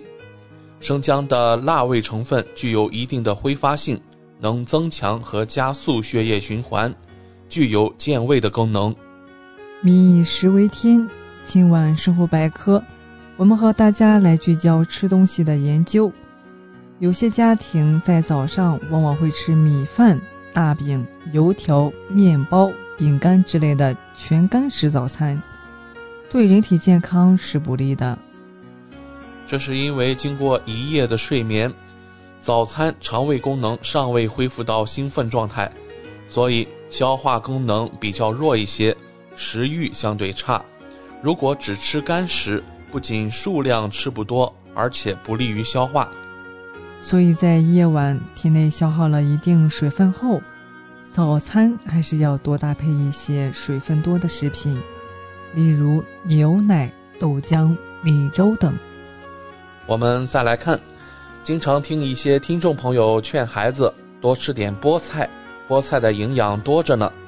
其实这话也不完全正确，菠菜含有较多的营养不假，但也含有不利于孩子生长的成分草酸。小孩子在生长阶段，其实特别需要大量的钙质，可以吃些乳酸钙、葡萄糖钙等含钙的药片，而菠菜以及其他的一些青菜里却住着钙质的一个天敌。那就是草酸，特别是菠菜所含的草酸特别多。菠菜的味道有点涩，便是因为含草酸的缘故。草酸遇到钙质会产生化学反应，生成不溶于水的白色沉淀，也就是草酸钙。钙质一旦变成了草酸钙，人体的吸收能力就会变弱。所以小孩子还是尽量少吃点菠菜。在炎热的夏天，与朋友出去游玩，玩的口渴了，有听众也许会马上去买几支冰激凌解渴，但其实冰激凌并不解渴。冰激凌是用牛奶、鸡蛋等材料做成的，按照化学成分来说，主要是蛋白质。人们在消化蛋白质时需要大量的水分，因为蛋白质被吸收以后，经过新陈代谢，最终会变成尿素，而尿素是人体的废物，必须排出体外。一般来说，从人体排出五克尿素，就需要消耗一百克水。这样吃进蛋白质就要消耗水分，因此吃冰激凌不但不能解渴，而且可能越吃越渴。接下来，请我们的家庭主妇注意了：木耳类食材不能久泡，泡发时间太长的木耳、银耳容易滋生椰毒甲单胞菌，产生生物毒素米酵菌酸，它耐高温，难溶于水，高温烹饪也无法去除，食用后会导致恶心、呕吐、腹泻、发热，甚至死亡的情况。通常木耳用冷水泡发一到两个小时就可以了，最长也不宜超过四个小时。如果是温水或者热水泡，时间更要相对简短。当泡发木耳时间较长，出现浑浊、发黏和异味的情况时，一定要果断扔掉。接下来的知识关于海鲜，不少听众买了大虾后直接冻在冰箱里。虽然能保存几个月，但口感稍差。主播向大家推荐两个保存大虾的妙招，就算长时间冷冻，大虾依然新鲜。第一个方法是加白糖冷冻，把买回来的新鲜大虾用清水冲洗干净，沥干水分，准备一些密封的保鲜盒，将沥干水的大虾放进保鲜盒里。放一层大虾，撒一层白糖，白糖不用太多，只要撒均匀即可。白糖能锁住大虾的水分，还能保鲜提鲜。密封好后，放进冰箱的冷冻室就可以了。第二个方法是矿泉水瓶冷冻保存，准备一些五百毫升的矿泉水瓶，刚好够一顿的量。要是瓶子太大，化冻后再冷冻也会影响大虾的品质。把新鲜的大虾逐个塞进矿泉水瓶，不要塞太满，因为水结冰后会膨胀。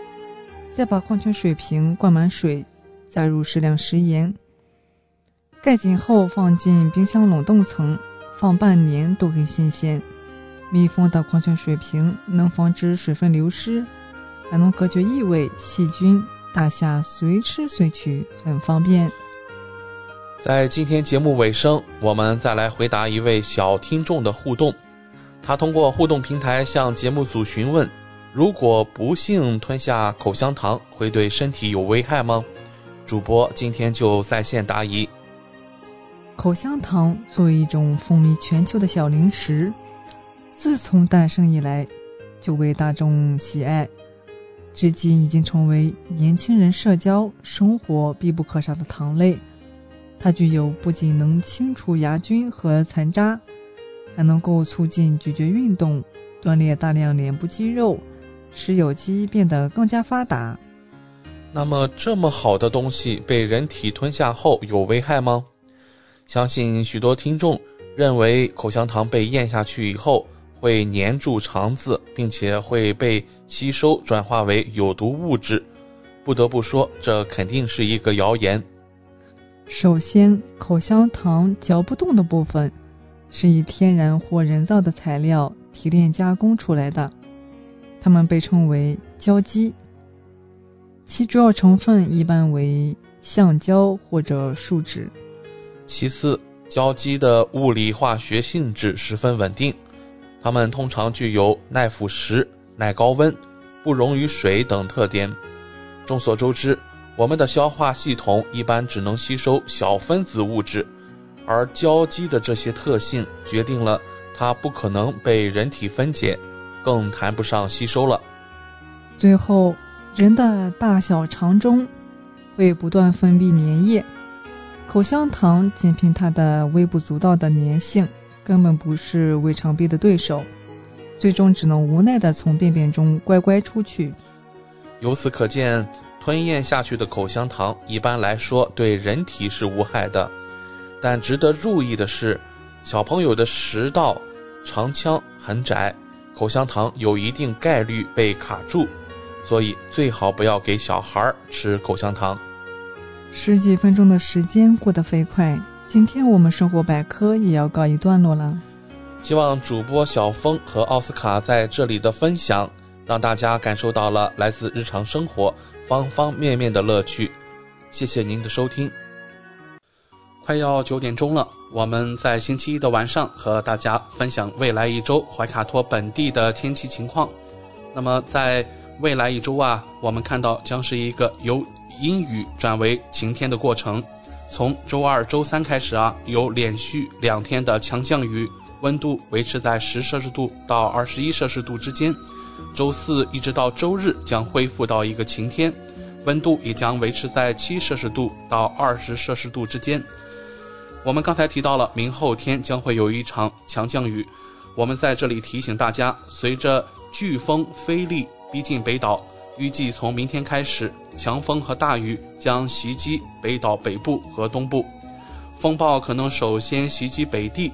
然后穿过北岛的东部地区，这将引发人们对最近已饱受洪水蹂躏的相关地区的担忧。根据气象部门值班预报员达文达斯告诉我们媒体说啊，一些沿海地区可能会在二十四小时内有至少一百毫米的降雨量。他说，根据目前。预测的轨迹来看呀，它很可能在周二接近北岛上部的北部地区，还有东部沿海地区。那么在周三绕过丰盛湾东部和吉斯伯恩，然后在星期四逐渐向东南部移动。我们应该从周二晚间到周二下午，呃晚上啊，注意飓风菲利在奥克兰北部北岛上面的影响。然后逐渐向东南方向漂移，影响克罗曼德、丰盛湾、吉斯伯恩、霍克斯湾、怀莱拉帕也可能会受到相关影响。那这些影响很可能是强风、大雨和巨浪，也将影响到东部沿海地区。目前的预测尚不确定，但预计会在明天上午十点更新。根据目前的预测，沃克斯湾可能会下有更多的雨。很难说出具确切的数量，但所有预测都表明降雨量达到警告的标准，至少在北部和东部沿海地区的许多地区，至少在二十四小时内将达到一百毫米。我们在这里也提醒收音机前的各位听众，您应该密切关注气象部门发布的相关预测报告。好了，今晚我们黄金时段的播音也将告一段落，通过。微信公众号博雅文创，收听我们节目的听众朋友，您可以继续收听我们带给您的二十四小时精彩的华语广播。今晚主播奥斯卡、小峰、轩轩和小朱在这里祝各位听众朋友们晚安。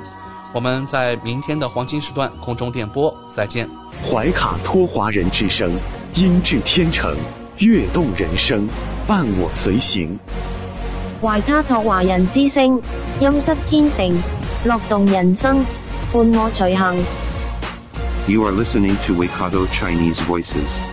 Follow our radio, share the world. 您正在收听的是 FM 八十九点零怀卡托华人之声广播电台节目，我们在新西兰为您播音。For more episodes, use the accessmedia.nz app for iOS and Android devices, or subscribe to this podcast via Spotify, iHeartRadio, or Apple Podcasts. This free FM podcast was brought to you with support from New Zealand On Air.